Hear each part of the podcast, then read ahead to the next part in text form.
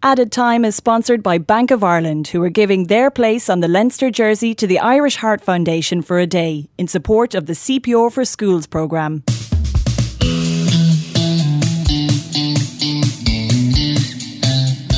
Hello and welcome to the Added Time podcast with Malachy Clerkin here and uh, Pat Nugent with me. I wanted to start this week with something more serious than we usually get into right off the bat. Sonia Sullivan has a very interesting article in today's Irish Times, Pat, where she talks about Caster Semenya, the South African runner who won the fifteen hundred metres in the Commonwealth Games during the week and presumably will do the same with the eight hundred metres over the weekend. Sonia has an interesting idea that I'm not sure I saw anywhere else. I'm not sure if you've heard of it anywhere else either. No, never. That she suggests that because of Semenya's natural advantages, uh, people will know that uh, she has uh, hyperandrogenism yeah. is the is the condition, whereas she has a higher, naturally higher testosterone level than the women she is competing against. That's the very, very layman's way of, of putting it. Sonia, her idea in the column today is that uh, there should be an extra category of medal created for races that, that uh, people who have this condition are racing in. I'm just going to read some of it. She said, I think Semenya has at this stage established herself as such a strong personality on this cir- circuit that it would be very difficult to tell her she can no longer run or compete. This has dragged on for nine years now, and there needs to be a more humane way of dealing with this, so the result is fair to all women competitors.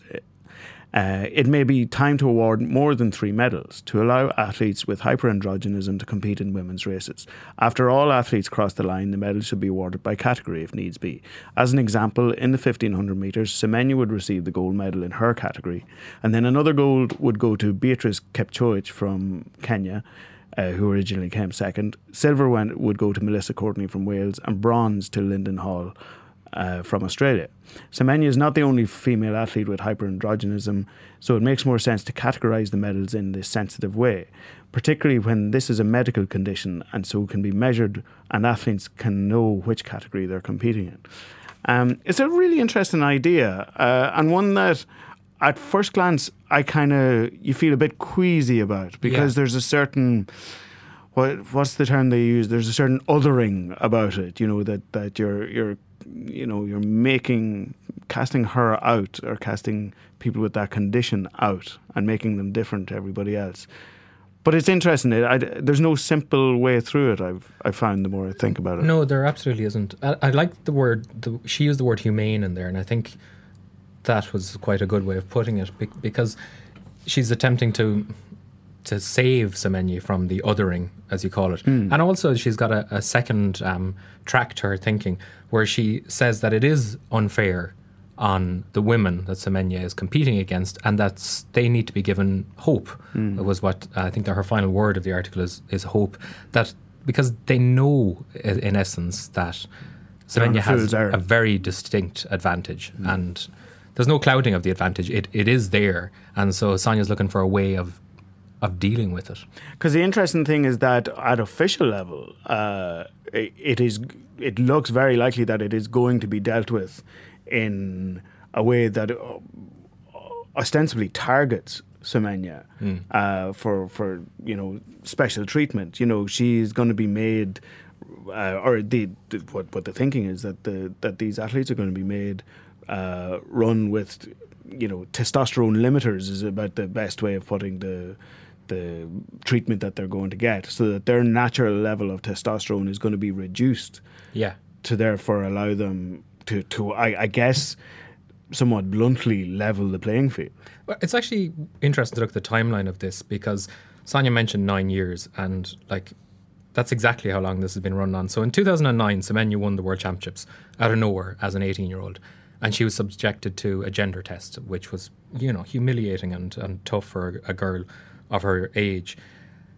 After that, um, the I A A F got into it, and they looked at, basically, they said she does have too much of an advantage. But they didn't even know really at the time what the average level of testosterone a woman should have uh, would be. So they did tests in two thousand eleven to figure out what the average testosterone level should be. Then they multiplied it by four. And set that as the upper limit, mm. which was pretty fair in their minds, but it still wouldn't, it would still have put Semenya outside their the boundaries that they set. So from that point, they had to run with, uh, they had to take hormone treatment and reduce the testosterone level in Semenya, and indeed any other runners with, if you wanted to compete, you basically had, you had to have your testosterone level down, brought down artificially to this low. And so Semenya finished second in the two thousand twelve Olympics, and gradually from there, while she was on these drugs, her form just dipped and dipped and dipped until two thousand fifteen, where she, um, like for example, in two thousand thirteen, she didn't even make the final of the Worlds. Mm. But in two thousand fifteen, an Indian runner who also suffered from hyperandrogenism, or suffered, I don't know if that's the correct word to use, but who had hyperandrogenism, she won an appeal and the ban came off, and which meant that Semenya didn't have to take the limiting hormones anymore. And very quickly, her form jumped back up, and she has been unbeatable since then. Like, she is running in the eight hundred metres um, today, Friday, in the Commonwealth Games, and nobody will get near. She'll win by half the yeah, track. Yeah. Exactly. And there's even been a number, a lot of suggestion from people over the last while that she is running within herself and deliberately. So as not to draw... So as not to draw undue attention. Yeah. Mm. Uh, but at the end of the year, the I A A F... Are, are in November are going to make a ruling on this, and it's possible that they will bring back in the um, the limit. Mm, it seems likely, but even more so than possible. Very likely, like, yeah. That, that looks like it's a, it's a sort of a done deal. Yeah, and which seems unfair because this girl isn't cheating. Mm. She is uh, she has a naturally occurring advantage, and so that's why the C A S stepped in earlier when the when the I A A F. Uh, initially made the ruling. They said, hang on, this isn't fair. So it's going to be interesting to see what happens. And that's essentially what Sonia is aiming at. She's basically saying, why should we punish this girl for her her natural advantage? Yeah. And yet, at the, on the face of it, it's, it sort of seems like a wild suggestion. It sort of it seems it seems highly unlikely at first glance. Maybe the more you think of it, the more you tease it out. Mm. It's the sort of thing that uh, that might make sense in the end. But I kind of think you'd have a hard time selling it to people. You would. A lot of the comments online I saw were people kind of saying, oh, but if you're going to create a category for this, should you not create a category mm. for tall people or fat people mm. and all this? Mm. But that's just people being kind of stupid about Dicks, it and yeah, not really yeah, yeah, yeah. approaching the, the realism of the mm. issue. Like, for example, there's no upper testosterone limit in men, mm. needless to say. Of course. Uh, there, and, and it's only the women that come in, which means that this is a unique category, if you can use this word. Again, like you said, it's something that you kind of feel like you need to tiptoe around your language while yeah. talking about. Because the, the thing with, with her is that, and it's always been interesting about her, is that there's no neat solution here. No. There never has been. Like, there's there's no way of dealing with it that won't feel unfair to somebody. Like, it's just, it's it's a it's an outlier. Uh, and and it's such a tricky thing to, to try and fix from any point of view. And, you know, we're not going to solve it here in six or seven minutes. Um, I, and I always felt, you know, this is the sort of conversation that we'd have to kind of bring to an end without coming to a conclusion kind of thing. But th- there we go. I think what, what we might try and do over the next couple of weeks, we might try and get Sonia on. Uh, Sonia's based in Melbourne, but uh, I guess I guess we should probably get her on and maybe tease out this with her. I mean, she obviously knows it far better than we do. So, exactly, yeah. yeah. She'd be interesting to talk to. Anyway, on the show today, we're going to have uh, Dave Hannigan talking to us from New York. There's a couple of things going on over in the States that, that are interesting. Uh, dare I even mention the name of Conor McGregor, but yeah, we'll get into a bit of him and a little bit of Patrick Reed. Um, but first, I think we'll get on to the biggest event of the weekend uh, by a mile or or even by four and a half miles, Pat, Indeed, yes. is the uh, Grand National. Katie Walsh uh, is uh, on the line with us from Liverpool. Katie, you this is your sixth time uh, riding in the Grand National. Uh, more importantly, uh, you are also uh, the Irish Times Sportswoman of the Month uh, for March. Uh, so thanks for taking the call, and uh, it's great to be talking to you. Hi, Malachy. Uh, yeah, cheers. Um, obviously, it was great to be uh, get the Sportsperson of the Month for March. I was over the moon, so... Really looking forward to December already. Well, of course, if uh, if you win on Saturday, I, I'd say you're a fair bet to, to get it for April as well. So that, that'll round it out. You'll be a shoe-in for the oh year. God. I don't think. I think we'll take it one day at a time. As I say, this is your sixth Grand National, and uh, you know it's, it's old hat to you now. Can you take us back to your first one in twenty twelve? Uh, yeah, first one was obviously very special here in twenty twelve because it was sea bass. And it was my first ride in the national, obviously, and he was trained by Dad, and he was well fancied. You know, he was favoured, and he deserved to be favoured. He had all the form, and he was the horse that everyone wants to be riding. Yeah, she was a great time. You know, I've been, I've been extremely lucky, and us as a family have been extremely lucky with the national over the years, with Papillon back in two thousand, mm. and then Ruby, obviously, to ride him, and then to ride Hedgehunter a couple of years later, and Dad has a couple of runners here and there, and I've ridden in it now five times. This will be my sixth, so um, I'm really looking forward to it, and I really can't wait. I saw a great line from you in the Racing Post this week. Uh, you were talking about the two thousand twelve race, and halfway around, Barry Garrity turned to you and asked you how you were going, and you were actually afraid to say anything because you were actually going that well. Yeah, it's very true. We were just coming across by the Melling Road, and um, I think he was he felt like he was going backwards, and uh, he just asked me how I was going, and I couldn't even speak because um, I didn't want to even think about it, to be honest, because I knew I was going extremely well at the time. Um, yeah, but I remember that, even though it's two thousand twelve, I remember that exact conversation. Well, it was a one-sided conversation, but um, yeah, I remember that. Because tell, tell us, uh, who, who have never been on a horse and never in a race, when you're, when you're going that well, like, how, how do you know that you're going that well, and how, how does it feel? I suppose it just feels like, do you know, you're driving down the M fifty and you're cruising along and you look down and you go, jeez, I'm doing one fifty. I need to, you know, it's like yeah. someone just run away with you. Do you know yeah. what I mean? And um, then when you're other times, then you're in a different car and you're struggling to do eighty. Right. And that's what it's like. You just find yourself going extremely easy and it all just happening happening in front of you, and you're just trying to ease yourself out of it, and uh, it's all about timing then, really. Cause that's and what, uh, trying to get from fence to fence. Yeah, that's what I was going to ask you. Like, what's uppermost in your mind at that point? What are you trying to? What are you trying to do? Uh, not make any mistakes, really, and just um, the further the race goes on, um, you know, the less energy, every, the less energy everyone's getting. Uh, not the jockey as such, but the horse. So you don't want to be hitting too many fences. Um, so if you can just um, get from A to B, and um, try not to hit the front too soon, I suppose. Depends what you're riding. Depends uh, what the form of the horse, and if he's an out-and-out stayer, if he's not. People, they talk about a, a Grand National being a lottery, and that the best laid plans go out the window and the tapes go up and all that sort of stuff. What can you do? What steps can you do with, with your horse to improve your chances in that lottery? Oh, I don't know about that, Malachy. That's like, you know, going to the shop that sold the willing lottery ticket the week before, and hopefully you get you get a second time lucky. It doesn't happen. Mm. Um, there's nothing really you can do. I mean, that's how much of a lottery it is.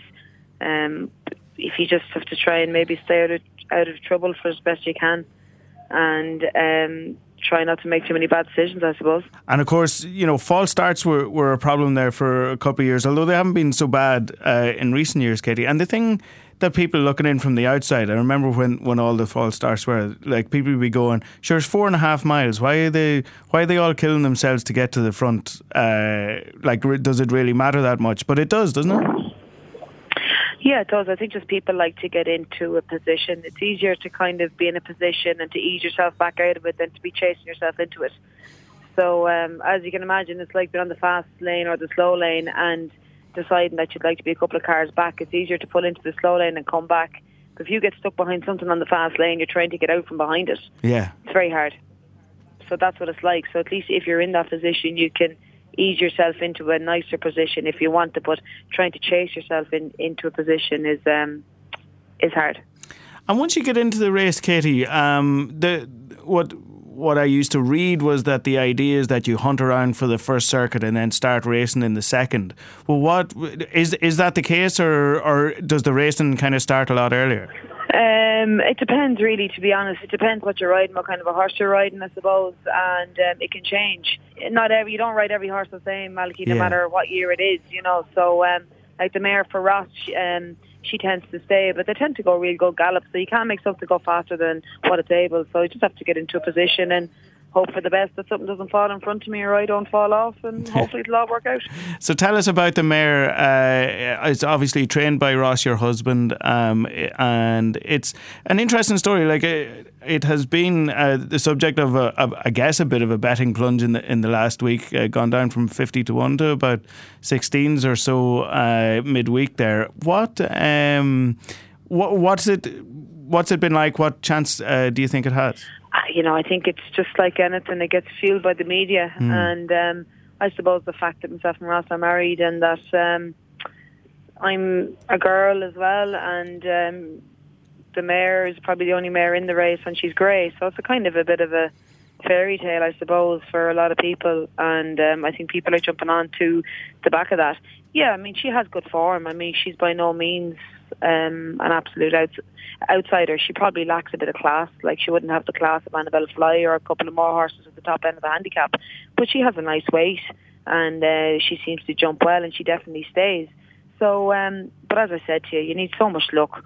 So hopefully if we can just get over the first and get over the second and the third and get into a rhythm and see what happens from there. We better tell people the name of this horse, Katie. Beta Zeals is her name, but I just call her the mare. I think a lot of people call her the mare because they read it and go, hmm, that, that that's a lot of French there. I'm not sure I'd, I'd trust myself to get to get it right first time. So as long as you're, if you're happy with calling her the mare, I'll do that as well.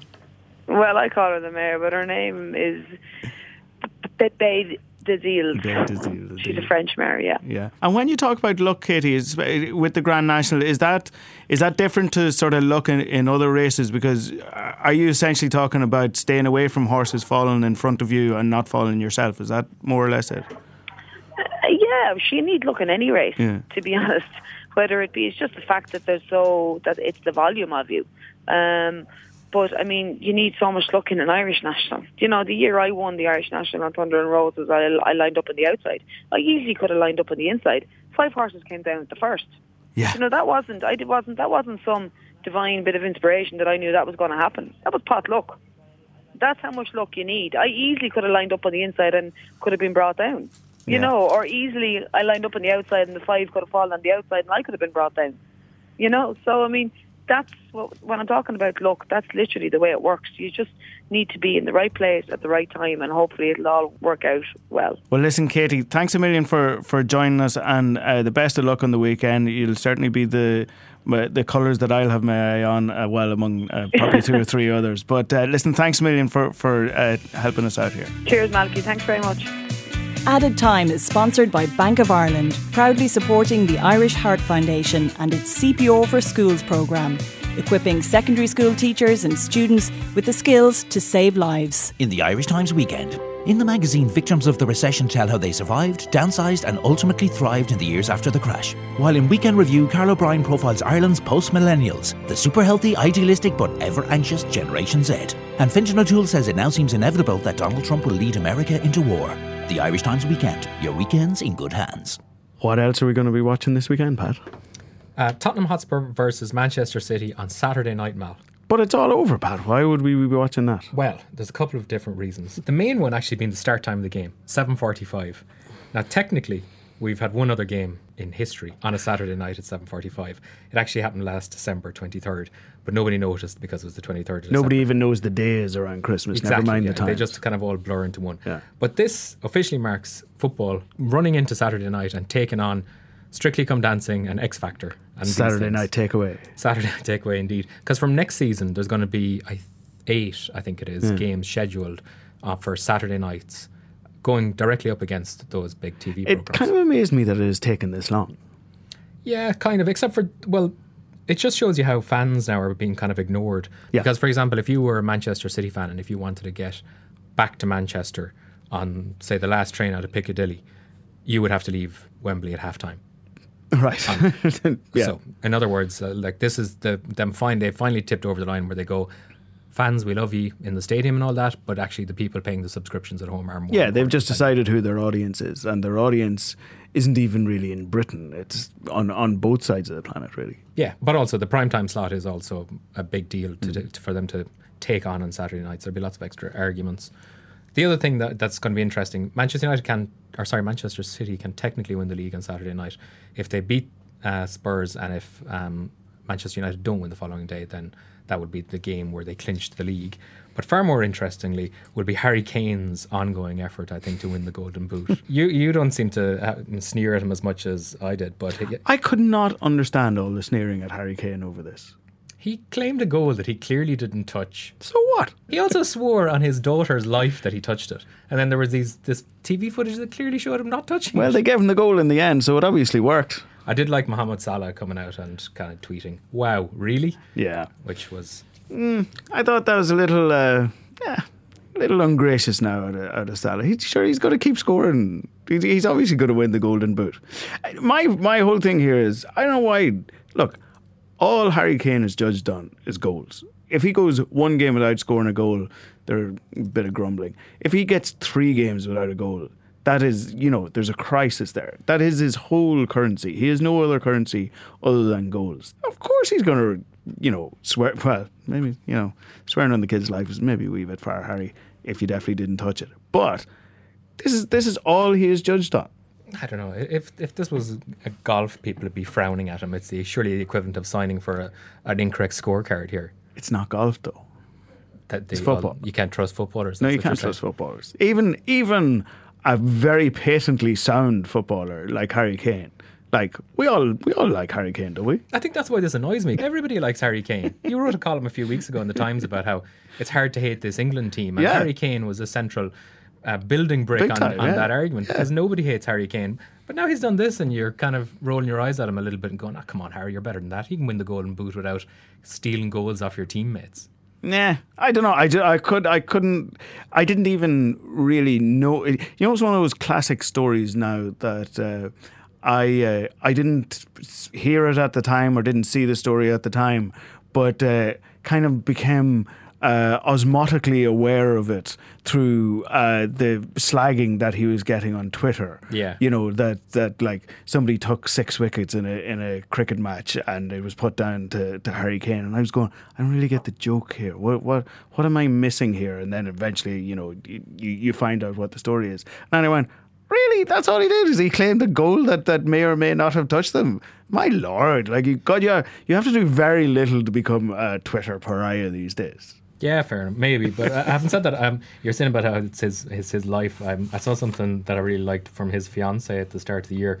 Um, apparently he tweeted out this thing saying two thousand seventeen has been really good to me, oh, and he had eight hat-trick balls kind of with, with to go with the caption, and uh, his fiancée wrote in, how first child question mark engagement question mark and he, and he replied, of course they were great as well. But I heard, and, and shamefully though, I heard that he took that down. He did, yeah. Yeah, he that, that, that, tweet uh, I mean, never apologise for a good gag, Harry. I, I mean, no matter how much trouble it gets you in at home.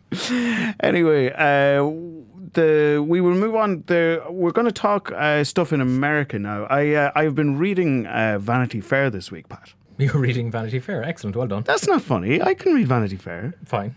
I was reading specifically their account of the F B I raiding the hotel where Michael Cohen, Donald Trump's lawyer, uh, was snatched up during the week. And they opened with a particularly excellent uh, intro, which said that uh, when F B I agents streamed into the Park Avenue Hotel Uh, where Donald Trump's lawyer was, uh, the paparazzi camped outside didn't notice them because they were too busy looking for Conor McGregor, who is staying in the same hotel. Oh my God. That's what Vanity Fair say anyway. The coverage of all this has been predictably po-faced over in America, uh, and Dave Hannigan is on the line to uh, tell us all about it. Dave, I presume you are particularly worried for all the, what all this means for Conor's career going forward. Well, you know, people, people, I used to get very angry a couple of years ago when people would say Conor McGregor, he's the Irish Muhammad Ali, and I would bristle at that. And now it turns out, you know, both of them are going to lose three years in their prime, in their late twenties. And I guess people were right. I shouldn't, I shouldn't have dismissed that so out of hand in the first place, because the way things are looking, you know, for McGregor, he's going to lose some of his prime to his own idiocy, his own idiocy, and you know, this this Mayweather thing. And between the jigs and the reels, we could be looking at a three-year absence from the Octagon. Well, and and what suspense that will build up for when he when he eventually comes back. Exactly. I mean, look, this this thing, there's so many l- levels to this story last week. And, you know, the, the one, that's what struck me as somebody outside of Ireland in the first place watching this was the idea when the coverage happened and the, the event was covered that people said, oh, the media are delighted because he's working class, and they love bringing down somebody who's working class. And I, I am absolutely flabbergasted by that, because most of our sporting heroes are working class. Yeah. And, you know, I never remember when Roy Keane, who was possibly the most divisive sportsman in Ireland in recent Irish history before McGregor, you know, I never remember Roy Keane's, you know, roots in working class Cork ever being an issue.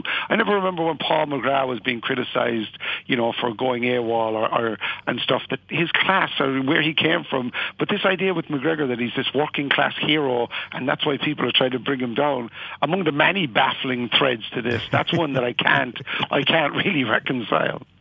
Yeah, he is uh, the odd thing with with McGregor. Uh, I think to some extent, I think definitely there was a point here, maybe about a year ago, maybe in the build-up to the Mayweather thing, or, or, or possibly possibly after it, where, where he sort of jumped that shark between, he went from being a, a sport, primarily a sportsman, to primarily a celebrity. And I think he had a longer stint maybe as a sportsman in, in, in America. But I think that that has, that looks to me, look, looking on from afar, that, that he is deeply, perfectly in the celebrity zone now. Oh, he absolutely is, and and the, the, even even with the treatment of this, you know, you read details of the N Y P D officers shadow boxing with him, and you know, being delighted by his presence in the station house, and you, you understand that he is, you know, whatever whatever we can say about his merits as a as a fighter and an athlete, he is unquestionably now, you know, has a, has a level of fame, a sort of, you know, whatever, a bold-faced name as they call him in American society, and he he has that, you know, the, the, you know, what you opened with, the paparazzi ignoring the uh, men in suits, possibly bringing down the president yeah. to get a picture of, or to get a possible photograph of McGregor and his posse leaving the hotel. And even then, in that, there's another great detail. When this happened last week, everybody was like, oh, this will be it. This will be the thing that will bring Conor McGregor to his senses and save him from himself, and he will emerge from this better, and, you know, his career will restart. And, and then we hear reports of him, like, ripping up the hotel over the weekend, and you're you're saying, well, that doesn't sound like a man who's chastened uh, by the events of last week in any way at all. Well, let's uh, get get dragged into uh, uh, the sporting side of it a, a little bit. I mean, this is actually a real world problem for him. You know, it, I, I presume it will be plea bargained out and, and, and what have you, and he won't end up in jail and, or, or anything like that. But um it can, if if he has any interest in in a U F C career, coming back to it, it w- it can possibly get in the way. It could he could possibly have visa issues and all that sort of stuff. Um, this uh, for the for the U F C though, well, how do you think that this uh, has has worked out for them? How do you think that they have handled it? Well, I think they've handled it very well from a commercial point of view. I mean, yeah. I don't, I don't want to praise them in terms of. I, th- I think it's a fairly rancid organisation the way it runs its affairs, but they made the absolute best of this in a way, so much so that it's almost suspicious how well they handled it. And, you know, Dana White's terrible, oh, this is disgusting, this is terrible, you know, this is the warrant out for his arrest, and we're so sad, this is the worst thing that's ever happened. And then two days later, they happen to have great footage of it that nobody's seen yet. So we're going to put that out there just to make sure that the story stays alive. But the thing about the U F C is last week's events, the complete chaos around that promotion, and whether, you know, Conor McGregor got into this got into this media day. I mean, you've attended sporting events. Um, you know, I've attended sporting events. It's bloody difficult to get into these places, especially in a major venue in America where they are hyper security conscious, and especially and when you when you have a crew. No, well, it's, I mean, you can, you can, man. you might be able to slide in on your own, but when you've got a posse, that's hard to hard to sneak through the gates. You know, and the, the idea that one, you know, one of one of McGregor's MacLife people opened the door, you know, getting down into the bowels of that venue where they were thirty strong, as you pointed out, is that is so difficult that I cannot believe that part of the story. But to go back to the business, so I, I believe U F C were complicit in this in some way, and that's why you don't see U F C coming out issuing a six-month ban or anything like that. What happened last week shows us that the U F C direly needs Conor McGregor. And that's why they have made the absolute most out of this arrest. There's so much ham acting in this in this whole scenario, and so much pretend grief and pretend outrage, and you know it really is part of their you know of the modus operandi for that whole that whole thing. I mean, I, I said this years ago. There's there's a real whiff of the W W E about U F C. Last week confirmed it. Last week confirmed that as a As a you know, business model, they may be in some trouble, and that's why they need McGregor so badly. And the other thing is, if you notice the increased traffic between W W E and U F C, with people going both ways before between the promotions, I don't think that does anything for the credibility of your sport. And I'm not one of these people who believe, oh, it's not really a sport. It's a sport, absolutely. I mean, I don't deny that. But the, when your when your fighters are moving seamlessly from pretend wrestling to the Octagon, one minute they're on that, one minute there on that, that does not lend itself to people seeing that this is a sport with a long-term future as a mainstream sport in, in America. Well, speaking of soap operatic storylines, and this this will allow us a, a neat pivot to something else we wanted to talk about. Um, Patrick Reed won the Masters last Sunday night, and Uh, I was wondering if you could fill us in. Usually when after somebody wins a major, certainly their first major, they spend the following week, you know, as you as you mentioned, they're yucking it up, a bit of late night shows, they'll be on Jimmy Fallon and all that sort of carry on through the week. Reed has sort of gone to ground as far as I can make out uh, after after last weekend. This is a very, this is a very, very unusual story in a, in I mean in a, in American sport, and I think in any sport, because you know the, the way the coverage now is so so three hundred sixty degrees and so twenty-four seven that we know everything about these people, and and their humanity is played up, and that's part of the commercial aspect of the whole thing. But Reed just is an is a is a strange character. He's an unlikable character with a kind of reputation trailing behind him, uh, with a reputation trailing behind him from his college days. He's not a popular man in the locker room, and you know now he comes out and he won this thing. You know this was a fantastic golfing performance. Look at you look at the players he beat. Look at the quality of the people that were chasing him. This was one of the great victories. You know, wasn't the most exciting maybe, but it was. You know, when you look Look at it. This is one of the great victories. It's not getting the airplay that it deserves because Reed, we're now discovering that his personality is not what we expect from athletes, or and his backstory is too troubled and too complex for the media. I mean, C B S, who would, you know, you know from, from dipping into American media, they love the human interest story. Oh, yeah. Like that this, that this guy's family, his, his mother and his father and his sister, were watching him in a house, a, watching him win this Masters in a house a couple of miles from Augusta National in the town, and not there because they were estranged from him. Geez, that's an unbelievable story, and it's incredible. And again, we're all, you know, in an era when journalism is getting kicked around the place. Like, let's point out that Alan Shipnock mm. of Sports Illustrated did an incredible piece of reportage by going after the family, or not going after them, but pursuing an interview with the family and talking to them about what it was like to watch their son, whom they had invested decades of and decades into and money into, winning, you know, fulfilling the dream, but they weren't allowed to be part of it because he's effectively separated from them. And it was interesting, actually, to watch that, uh, you know, from afar during the week. Uh, Shipnock took a huge amount of opprobrium for concentrating on that side of the story, whereas to any any eye, I would have thought that is precisely the story. You know, if if Phil Mickelson's standing, or Phil Mickelson's wife standing at the at the eighteenth green uh, after she has recovered from cancer, is the story after after he wins a Masters, then the the other side of family life is surely a story. And, you know, when you watch C B S's coverage of the Masters, which is unintentionally hilarious every single year, with with Jim Nance in this, you know, august voice talking like as if he's commentating on a presidential funeral and, you know, giving us... The, he tells us every day his grandpa, Jimmy, you know, dug a golf hole in the backyard and that's where he learned to pitch. And, you know, so they know every detail, every detail of the... I mean, meanwhile, anybody who's followed golf has gone, oh, there's Patrick Reed. Yeah. Uh, that family story has been lurking in the, that elephant in the room uh, for some time. And, and you're right, Shipnock was criticised. And, and again, you know, Shipnock, as somebody who follows the golf media here, is this incredibly intrepid reporter who goes, and I've seen him at golf events when I used to cover them back in the day, would go to extraordinary lengths to try to get a quote or to get an audience with somebody. And, you know, he should be celebrated for offering us a fuller picture of what of what went on here. But again, the other thing about Reed is, is you know, the other the other elephants in the room, the, the cheating in his college, mm. the cheating during his college career, and then the um, the T U E that he received when he played in the Olympics. Exactly. You know, th- those are not those are not savoury elements of the story.